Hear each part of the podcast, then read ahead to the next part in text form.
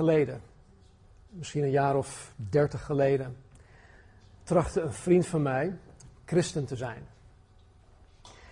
Hij ging voor een, ja, voor een periode van misschien zes maanden of een jaar, uh, ging hij zondags naar de erediensten toe.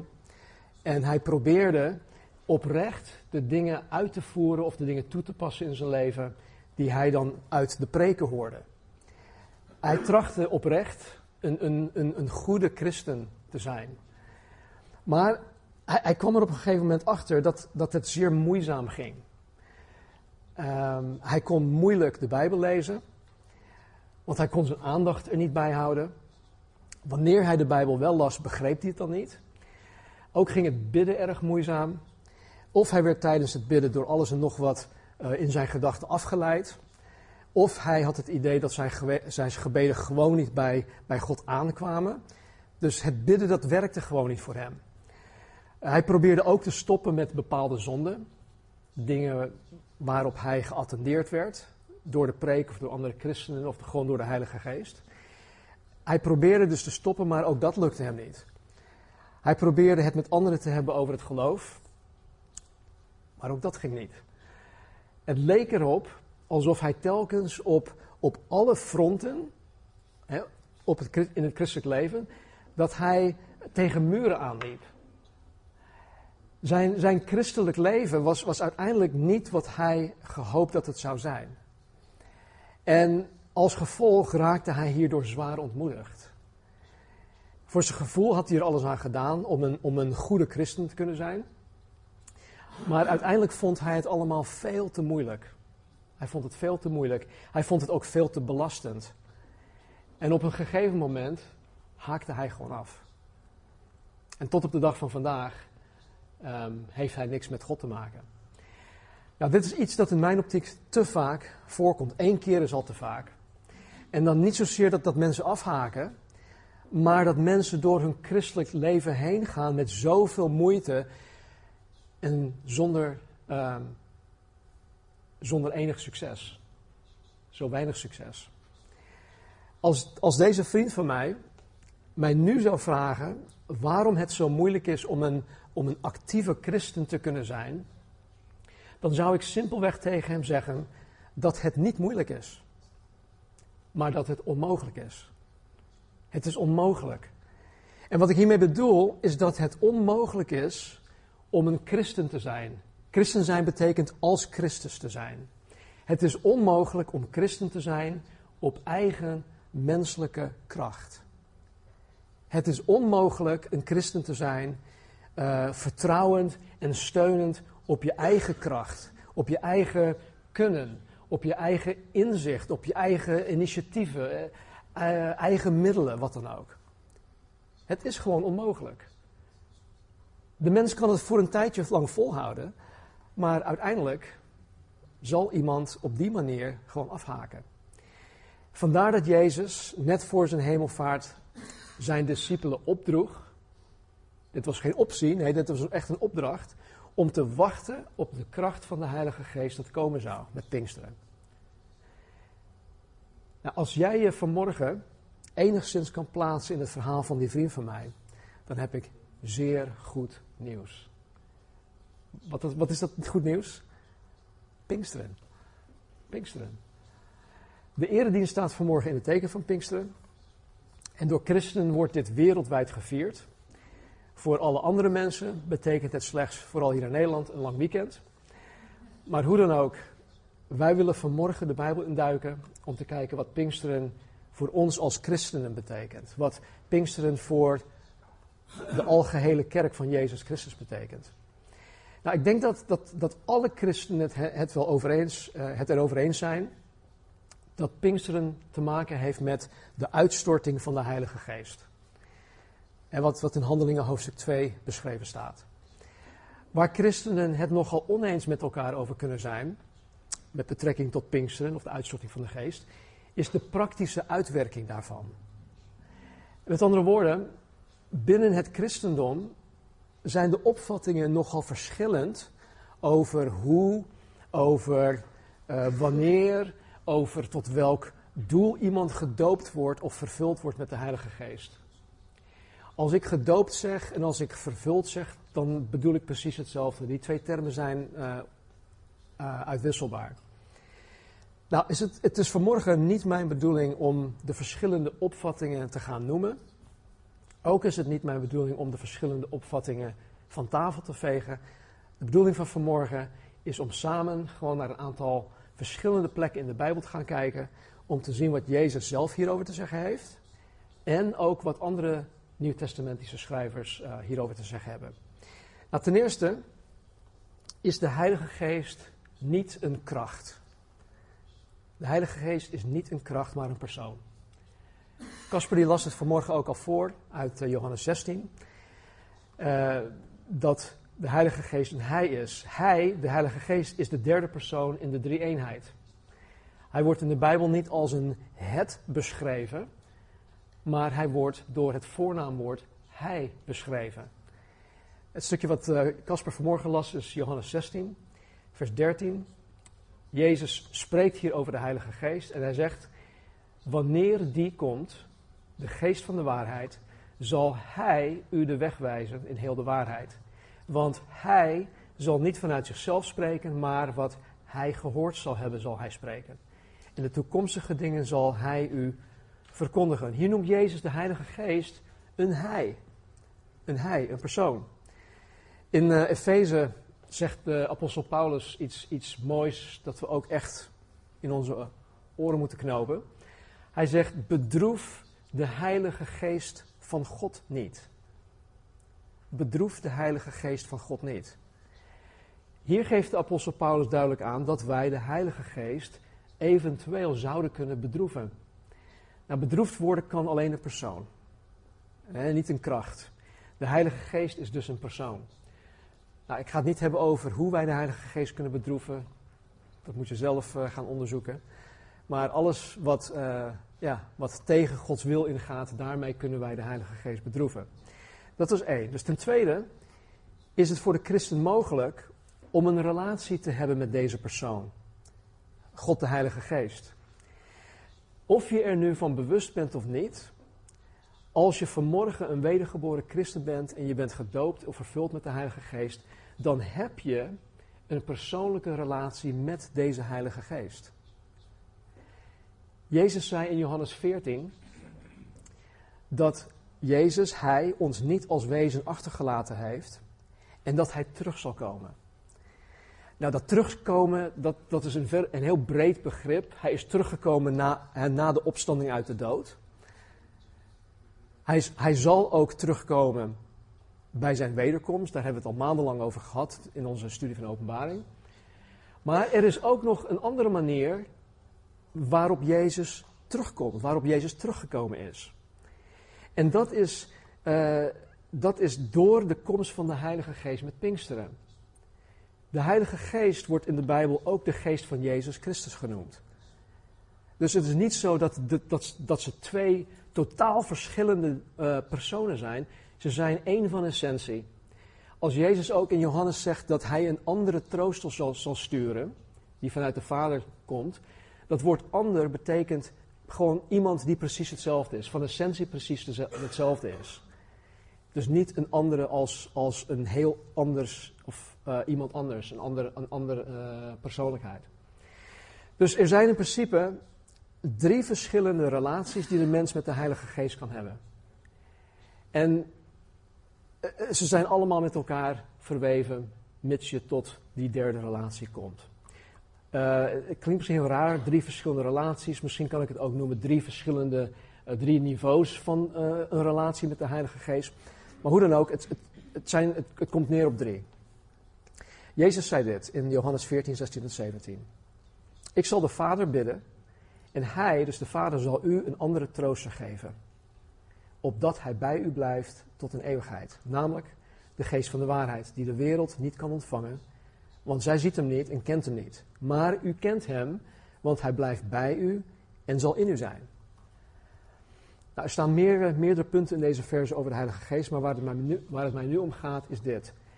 Hij blijft bij u en zal in u zijn. Ja, hou die twee dingen vast. In deze woorden beschrijft Jezus twee van de drie niveaus van relaties die een discipel van Jezus met de Heilige Geest kan hebben. Ten eerste blijft de Heilige Geest bij hen, zegt Jezus hier.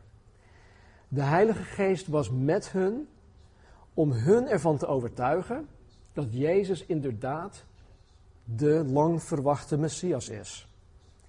En dit is precies wat de Heilige Geest vandaag de dag nog steeds doet. Hij werkt precies op dezelfde manier. Hij blijft bij mensen om mensen te overtuigen dat Jezus de enige echte Messias is. Dat is zijn kerntaak hier op aarde. In Johannes 15, 26 zegt Jezus dat wanneer de Heilige Geest gekomen is, dus met Pinksteren, zal Hij in de wereld van Jezus gaan getuigen. Dat doet de Heilige Geest op dit moment. Hij getuigt in de wereld van wie Jezus is.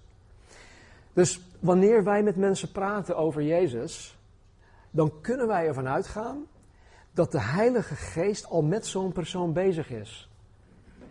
Dus wanneer wij, tot, wanneer wij God vragen, Heer, breng alstublieft iemand op mijn pad waarmee ik het evangelie kan delen, vraag God om mensen op je pad te brengen waarmee Hij al bezig is geweest, waarmee Hij al bezig is om van Jezus te getuigen. Dat maakt het voor ons gewoon alleen maar makkelijker. Maar het is wel een samenspel, het is wel een samenwerking. Hij gebruikt ons om van Jezus te getuigen. De Heilige Geest is dus bij mensen aanwezig om hun duidelijk te maken dat Jezus inderdaad degene is die hij beweert te zijn. En wie is, wie is dat? Dat hij de redder en de verlosser van de mens is. Dus nogmaals, wanneer wij iemand over Jezus vertellen, dan is het uiteindelijk de Heilige Geest die zo'n persoon overtuigt. Ik, heb, uh, ik had van de week nog een gesprek met iemand en die persoon zei tegen mij: Jij gaat mij niet overtuigen. Helemaal waar. Ik ben niet in staat om zo'n persoon te overtuigen. Dat kan alleen de Heilige Geest. Maar de Heilige Geest kan mij wel daartoe gebruiken. Dus hij gebruikt onder andere onze woorden om een persoon ervan te overtuigen van zonde, van gerechtigheid, van oordeel. Om die persoon uiteindelijk tot bekering en geloof te leiden.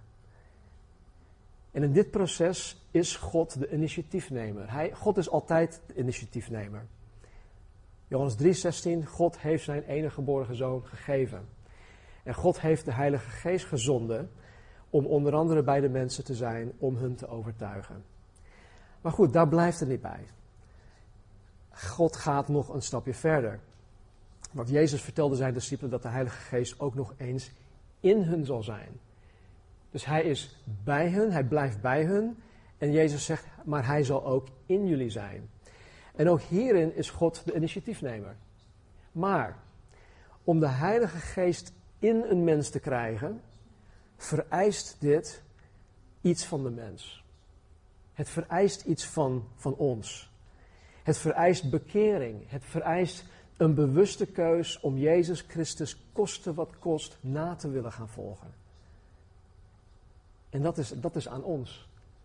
God zal ons daartoe niet dwingen. Wij horen ons daaraan, daarin te onderwerpen. In Johannes 3 raakte Jezus in een gesprek met een vooraanstaande religieuze leider. Een, een, zekere Nicodemus.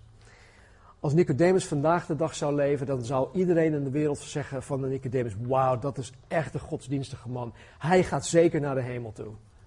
Zo'n zo'n type persoon was dat. Je zou kunnen denken dat iemand zoals Nicodemus zeker de Heilige Geest in zich zou hebben omdat hij juist zo godsdienstig was. Maar Jezus zei tegen deze Nicodemus dat zelfs hij, dat zelfs hij wederom geboren zou moeten worden. Iemand waarvan je waarschijnlijk niet zou denken dat hij niet in de hemel terechtkomt, zelfs hij moest wederom geboren worden. En Nicodemus zou door de Heilige Geest opnieuw geboren moeten worden. Eh, God maakte dit uh, maakte dit Nicodemus mogelijk. Jezus bood het hem ook aan. Maar Nicodemus moest er zelf bewust voor kiezen. En dit gold ook voor de, de, de elf, of ja, de, de elf overgebleven discipelen, apostelen van Jezus. Ook zij moesten een moment van wedergeboorte meemaken. En dat zien wij dan in Johannes hoofdstuk 20. Johannes hoofdstuk 20. Jezus is inmiddels gekruisigd. Hij is inmiddels de graf ingegaan. Hij is inmiddels uit de dood opgestaan. De discipelen die zijn bang van de Joodse religieuze leiders, want ze weten niet wat ze precies met hun gaan doen. Ze hebben Jezus gekruisigd. Uh, ze zijn nu bang wat, ze met, ja, wat hun eventueel zou overkomen. Dus ze hebben zichzelf in een ruimte ergens opgesloten. En ze zitten daar gewoon een beetje af te wachten van wat er gaat gebeuren. En ineens gebeurt dit. Er staat, toen het nu avond was, op de eerste dag van de week, dus de zondag, en de deuren van de plaats waar de discipelen bijeen waren, uit vrees voor de Joden gesloten waren, kwam Jezus en hij stond in hun midden. En hij zei tegen hen: Vrede zij u. En nadat hij het gezegd had, liet hij hun zijn handen zien en zijn zij zien.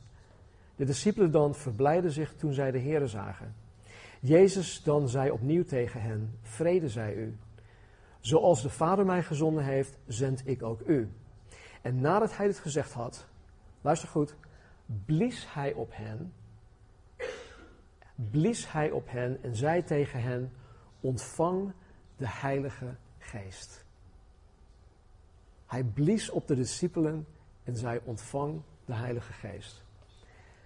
Ik ben er heilig van overtuigd dat dit het moment is van de wedergeboorte van de discipelen van Jezus Christus.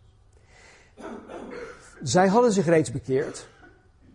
Ze hadden Jezus 3,5 jaar lang nagevolgd. Zij geloofden in Jezus. En nu zij de Heilige Geest ontvangen hadden, waren zij wedergeboren.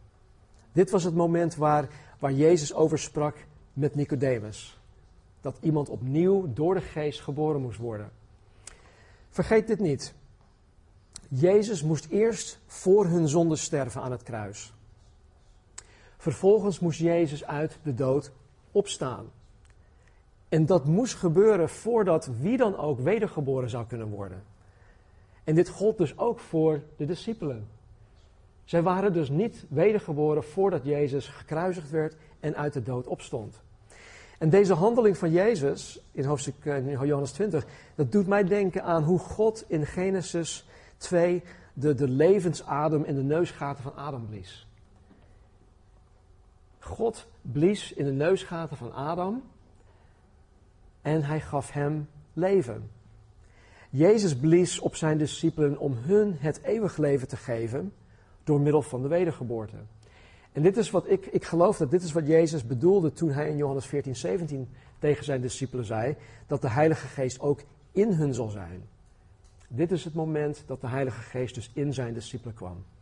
Dus we hebben gezien dat de Heilige Geest bij mensen is of blijft om hen te overtuigen. En we hebben gezien dat de Heilige Geest in de discipelen kwam toen uh, zij tot wedergeboorte kwamen. Maar ook hier laat Jezus het er niet bij. Er is nog meer. In Handeling hoofdstuk 1. Nogmaals, na de kruisiging, na de opstanding uit de dood, het moment net voor zijn hemelvaart, heeft Jezus een gesprek met zijn discipelen en dan zegt hij dit tegen hen. Hij zegt, uh, of er staat, toen hij Jezus met hen samen was, met de discipelen samen was, beval hij hun dat zij niet uit Jeruzalem weg zouden gaan, maar de belofte van de Vader zouden verwachten. Die u, zei hij, van mij gehoord hebt. Want Johannes doopte wel met water, maar u zult met de Heilige Geest gedoopt worden, niet lang na deze dagen. En hij zei tegen hen: U zult de kracht van de Heilige Geest ontvangen die over u komen zal. En u zult mijn getuige zijn, zowel in Jeruzalem als in heel Judea, Samaria en tot aan het uiterste van de aarde tegen deze discipelen. De discipelen waarop Jezus in Johannes 20 blies en zei: Ontvang de Heilige Geest. Zegt Jezus hier in Handelingen 1 dat zij in Jeruzalem moesten blijven wachten op de belofte van de Vader, oftewel op de doop met de Heilige Geest. In vers 8 legt Jezus uit dat zij de kracht van de Heilige Geest zullen ontvangen. Kracht die over hen heen zal komen. Oftewel, kracht dat, uh, waarmee zij gedoopt worden, waar, waarmee, waarmee zij, of waardoor zij uh, bedolven of overweldigd zullen worden. Met de Heilige Geest. En dit gebeurt zodat zij getuigen kunnen zijn. Getuigen kunnen zijn. Het doel dat, dat God uiteindelijk voor ogen heeft met de doop met de Heilige Geest, is om een getuige van Jezus te zijn. En weet je, dit betekent veel meer. Sorry.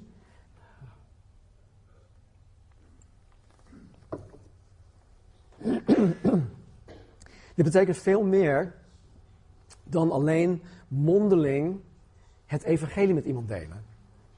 Vaak hebben we het, het idee van, joh, ik heb vandaag getuigd. Ik heb het evangelie met iemand gedeeld. Dat is wel zo, maar het getuigen zijn omvat veel meer dan alleen dat. Het woord getuigen dat Jezus hier gebruikt komt vanuit het Grieks woord martus. En het woord betekent inderdaad getuigen. Het betekent ook dat men bereid is om omwille van zijn of haar getuigenis van Jezus te sterven. En zo komen wij aan ons Nederlands woord martelaar. Martus, martelaar. Goed, als je hierover nadenkt. God heeft er absoluut niets aan als wij allemaal martelaar worden in die zin. Als wij allemaal sterven voor ons geloof. Toch? Nee, God heeft de Heilige Geest aan mij, aan ons gegeven, zodat wij levende getuigen van Jezus zullen zijn. Levende getuigen die aan onszelf gestorven zijn. Weet je nog, Jezus, toen Jezus de, de, discipelen bij zich riep en ook de menigte bij zich riep, zei hij: Oké, luister jongens, even mijn eigen woorden. Als jullie christen willen zijn, of als jullie mij willen navolgen, moet je één, jezelf verloochenen. Twee, je moet je kruis opnemen, dat betekent sterven aan jezelf en dan mij navolgen. Dus wij kunnen überhaupt geen christen zijn tenzij wij onszelf verloochenen, tenzij wij sterven aan het kruis. Onszelf of aan onszelf sterven. Dus Jezus zegt hier dat door de doop met de Heilige Geest ik een getuige zal zijn.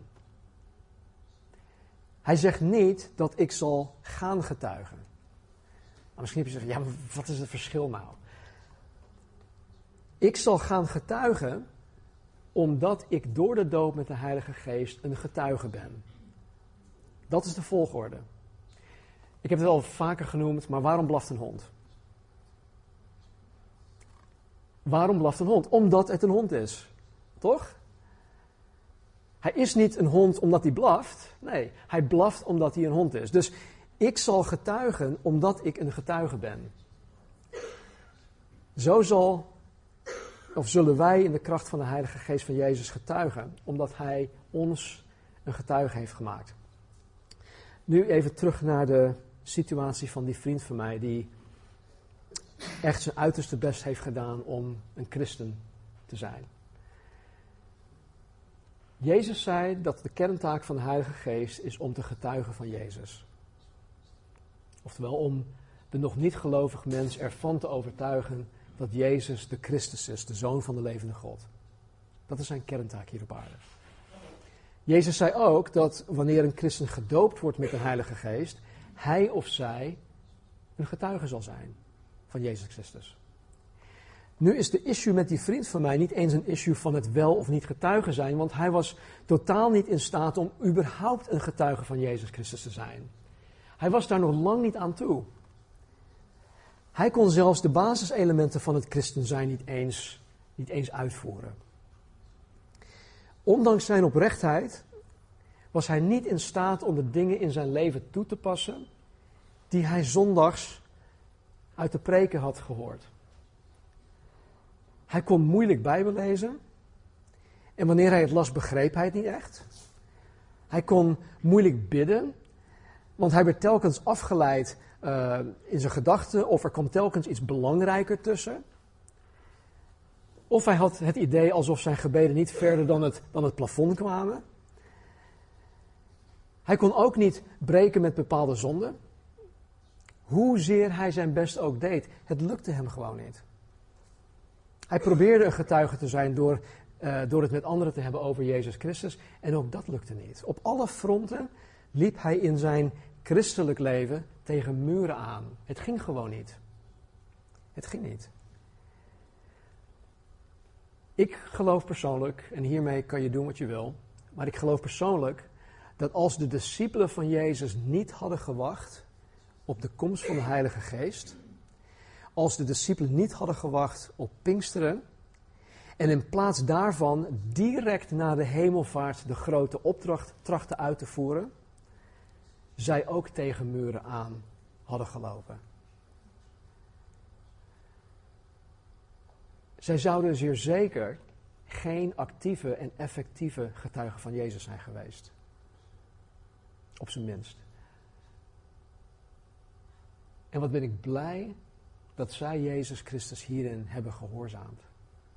Dat zij hebben gewacht. Wij hebben er vandaag de dag baat bij dat zij Jezus Christus hebben gehoorzaamd. Wij hebben er baat bij dat zij gedoopt zijn met de Heilige Geest. Het was niet voor hunzelf dat zij gedoopt waren met de Heilige Geest. Het was voor de ander. Het was voor ons.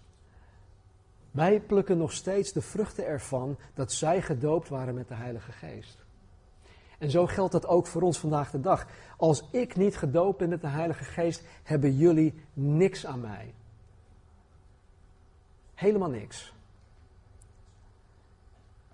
En als jullie niet gedoopt zijn met de Heilige Geest, dan hebben wij niks aan jullie. Dan heeft, dan heeft de wereld niks aan jullie. Zo belangrijk is dat. Ik geloof dat dit ook voor ons geldt, hè, wat, wat, wat, wat, net, wat ik net heb gezegd. Als wij als beleidende christenen niet gedoopt zijn met de Heilige Geest, zullen wij ook tegen muren blijven aanlopen. De Heilige Geest gaf de discipelen op Pinksteren kracht. Kracht. Dunamis. Kracht om een evangeliserende christen te kunnen zijn in deze gevallen wereld. Kracht om een, om een actieve, opbouwende en meebouwende christen te kunnen zijn in de kerk van Jezus Christus. De Heilige Geest gaf hun kracht om het woord van God te kunnen begrijpen. De Heilige Geest gaf hun kracht om het woord van God te kunnen onthouden, om het in hun hart op te bergen. De Heilige Geest gaf hun kracht om vanuit hun binnenste de schatten van het woord te putten wanneer dat nodig was. Vaak denken we en, en, dat we dan, wanneer we, oh, ik, ik ga niet met iemand praten over het evangelie of over Jezus, want stel je voor dat ze met moeilijke vragen komen. Mensen hebben hele goede vragen. Maar weet je, als al, al, al, al hebben wij zo weinig Bijbelkennis, al hebben wij zo weinig kennis van wie Jezus Christus is, wij weten meer over Jezus dan zij dat weten. Wij hebben meer waarheid in onze harten, in onze schatten opgeborgen dan zij dat hebben. En ik zeg altijd, ik zeg het ook tegen, tegen mezelf, als, als ik niet weet hoe te antwoorden, val terug op wat je wel weet. Als iemand met een hele moeilijke vraag komt en ik heb daar geen, geen klip en klaar antwoord op, dan zeg ik altijd, ik, ik zal erop terugkomen. Maar, maar weet je wat? Wat ik wel weet is dit. Wat ik wel weet is dat. En dan kan je verder over praten. Jezus zei tegen hen in Johannes 14, 26. Maar de trooster, de Heilige Geest die de Vader zenden zal in mijn naam, die zal u in alles onderwijzen en u in herinnering brengen alles wat ik u gezegd heb. Nou, in bredere zin omvat alles wat Jezus hun gezegd heeft eigenlijk de gehele Bijbel. Het is zijn woord, hij is het woord. Hier staat dus dat de Heilige Geest degene is die ook ons in het woord zal onderwijzen. Hij, hij is degene die ons daarin onderwijst. Hij is um, degene die in onze herinnering brengt, het woord in onze herinnering brengt, wanneer wij dat nodig hebben. Praat voor de gein maar even een keertje met Peter Velenturf. Hij kan je niet vertellen wat waar staat. Hè, uh, ik noem wat uh, 1 Korinthe 11 vers 2. Hij kan dat niet per se noemen, maar hij, weet, hij kent die waarheid van 1 Korinthe 11 vers 2 wel. En wanneer hij met iemand aan het praten is, wanneer hij uh, het evangelie met iemand aan het delen is, dan zegt hij, dan komt het ineens in me op en dan komt uit mijn mond en het vloeit zo. En, het, en dan, het, het is alsof ik mezelf gewoon hoor praten. En dat hij gewoon zelf versteld staat door wat er uit zijn mond komt. Dat is de Heilige Geest die door hem gaat spreken. Dat is echt een geweldige ervaring. Als je dat nooit eerder hebt meegemaakt, man, dan mis je heel veel. Jezus zei ook dit. Maar wanneer die komt, de geest van de waarheid, zal hij u de weg wijzen in heel de waarheid. Weet je, wanneer je gedoopt bent met de Heilige Geest, zal hij jou in heel de waarheid de weg wijzen. Je hoeft echt niet bang te zijn dat je de mist in zal gaan. We hoeven echt niet krampachtig te zijn in de zin van, oh jee, maar wat als ik misleid word, of wat als ik door een valse leer besmet word, of wat als ik. Nee. Volg je Jezus na? Ben je daarin oprecht? Ben je gedoopt, vervuld met de Heilige Geest? Hij zal ons in alle waarheid leiden. Je zal niet de mist in gaan. Alles waarmee die vriend van mij moeite had, waar hij in vastliep, zou geen issue voor hem zijn geweest als hij wedergeboren en gedoopt met de Heilige Geest was geweest. Daar ben ik echt heilig van overtuigd. En ik geloof dat er vanmorgen mensen zijn, zowel hier, maar ook degene die het via het internet beluisteren, in wiens christelijk leven de kracht van de Heilige Geest ontbreekt. En die de kracht van de Heilige Geest gewoon keihard nodig hebben. Voor zichzelf, in het christen zijn, in hun eigen relatie met God, maar vooral ook voor de ander. Marnie, mijn echtgenote, die heeft echt helemaal niks aan mij als ik niet gedoopt ben met de Heilige Geest, als ik niet in de geest wandel. Dan ben ik in mijn vlees. Ik ben of vervuld met de Heilige Geest, of ik ben vervuld met mezelf. En ik heb niks aan mezelf. Zij heeft ook niks aan, aan mij. Het is Christus in mij waar zij iets aan heeft. En dat geldt voor ons allemaal. Daarom zijn wij gemeente. De gemeente van Jezus Christus. De doop, ook wel de vervulling met de Heilige Geest genoemd, is essentieel voor een ieder die Jezus Christus actief wil navolgen. Sterker nog, de Heilige Geest stelt ons in staat om überhaupt christen te kunnen zijn. Wij kunnen geen christen zijn zonder de Heilige Geest. Het is onmogelijk. De Heilige Geest helpt ons met heel veel dingen. Hij helpt ons om de Bijbel te willen lezen, de Bijbel te willen begrijpen, te kunnen begrijpen. De Heilige Geest helpt ons om te bidden naar Gods wil. In de Romeinen zegt Paulus, al weten wij niet hoe wij moeten bidden, dan, dan helpt Hij ons daarin. Dan bemiddelt de Heilige Geest voor ons. De Heilige Geest troost ons wanneer wij troost nodig hebben. De Heilige Geest geeft ons hemelse raad, hemelse wijsheid, wanneer we dat nodig hebben. De Heilige Geest helpt ons om niet zondig te leven, om, om heilig te leven. De Heilige Geest helpt ons om God te behagen. De Heilige Geest doet ons vrucht van de geest dragen. Wat is de vrucht van de geest? Ten eerste is dat liefde. 1 Korinthe 13, 4, 7 en 8. 4, 4, uh, hoofdstuk 4, 7, vers 7 en 8. Lees dat. Als dat jou niet omschrijft, smeek aan God dat Hij jou zal vervullen dag aan dag, moment tot moment met de Heilige Geest, zodat jij die vrucht zal gaan dragen in je leven. Hij geeft ons kracht om een getuige van Jezus te zijn. En hij geeft ons kracht om de grote opdracht te vervullen.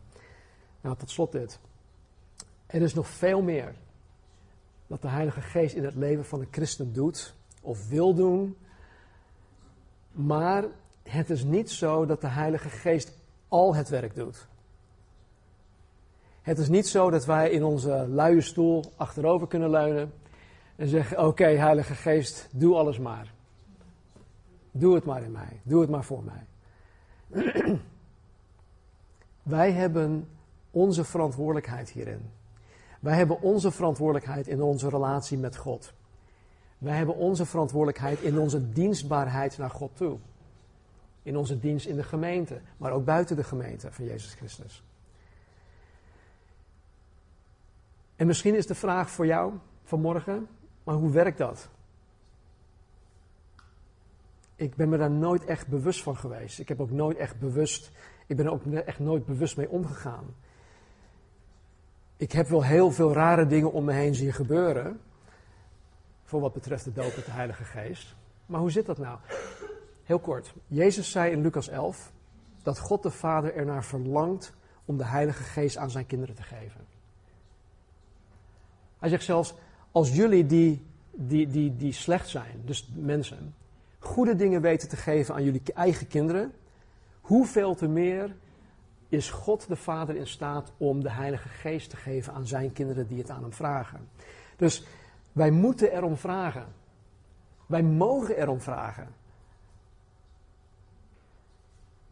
En Paulus, die, die, die legt het een beetje uit in, uh, of hij, hij, ja, hij legt het beter uit in Efeze 5 vers 18. Hij zegt, word niet dronken van wijn. Of dat kan ook zijn uh, andere dingen.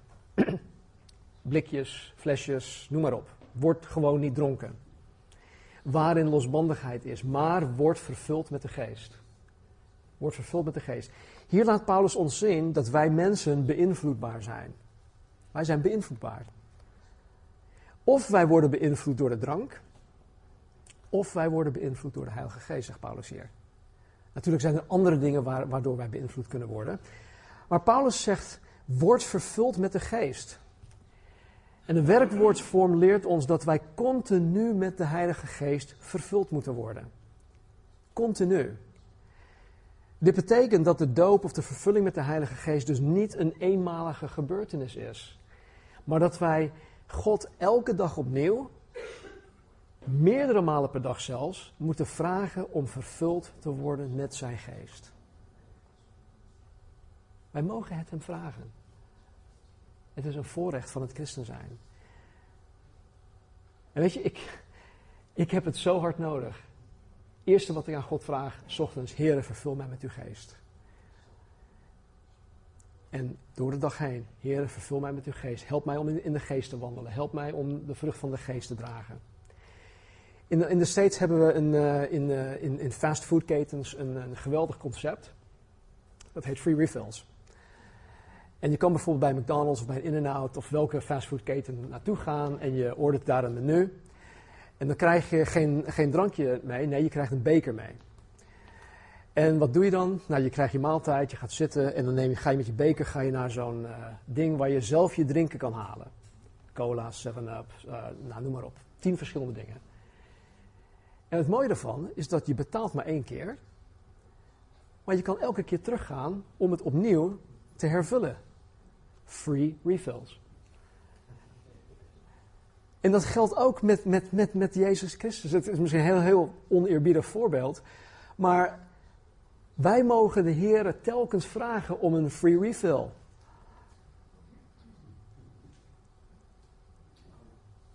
Hij geeft ons free refills. Oké, ik laat het hierbij. Op onze website heb ik een uitgebreide studie gegeven over de doop met de Heilige Geest. Als je naar onze website toe gaat en zoekt in dat ding van uh, doop met de Heilige Geest, dan kom je hem tegen. Veel meer uitgebreid, uh, veel, meer, veel meer voorbeelden vanuit handelingen enzovoort enzovoort. Dus um, als je daar interesse in hebt, ga naar de website toe en, um, en zoek dat op. We gaan nu het Heilige Avondmaal met elkaar, met elkaar nuttigen. Vervolgens wil ik God de Vader bidden voor de doop met de Heilige Geest.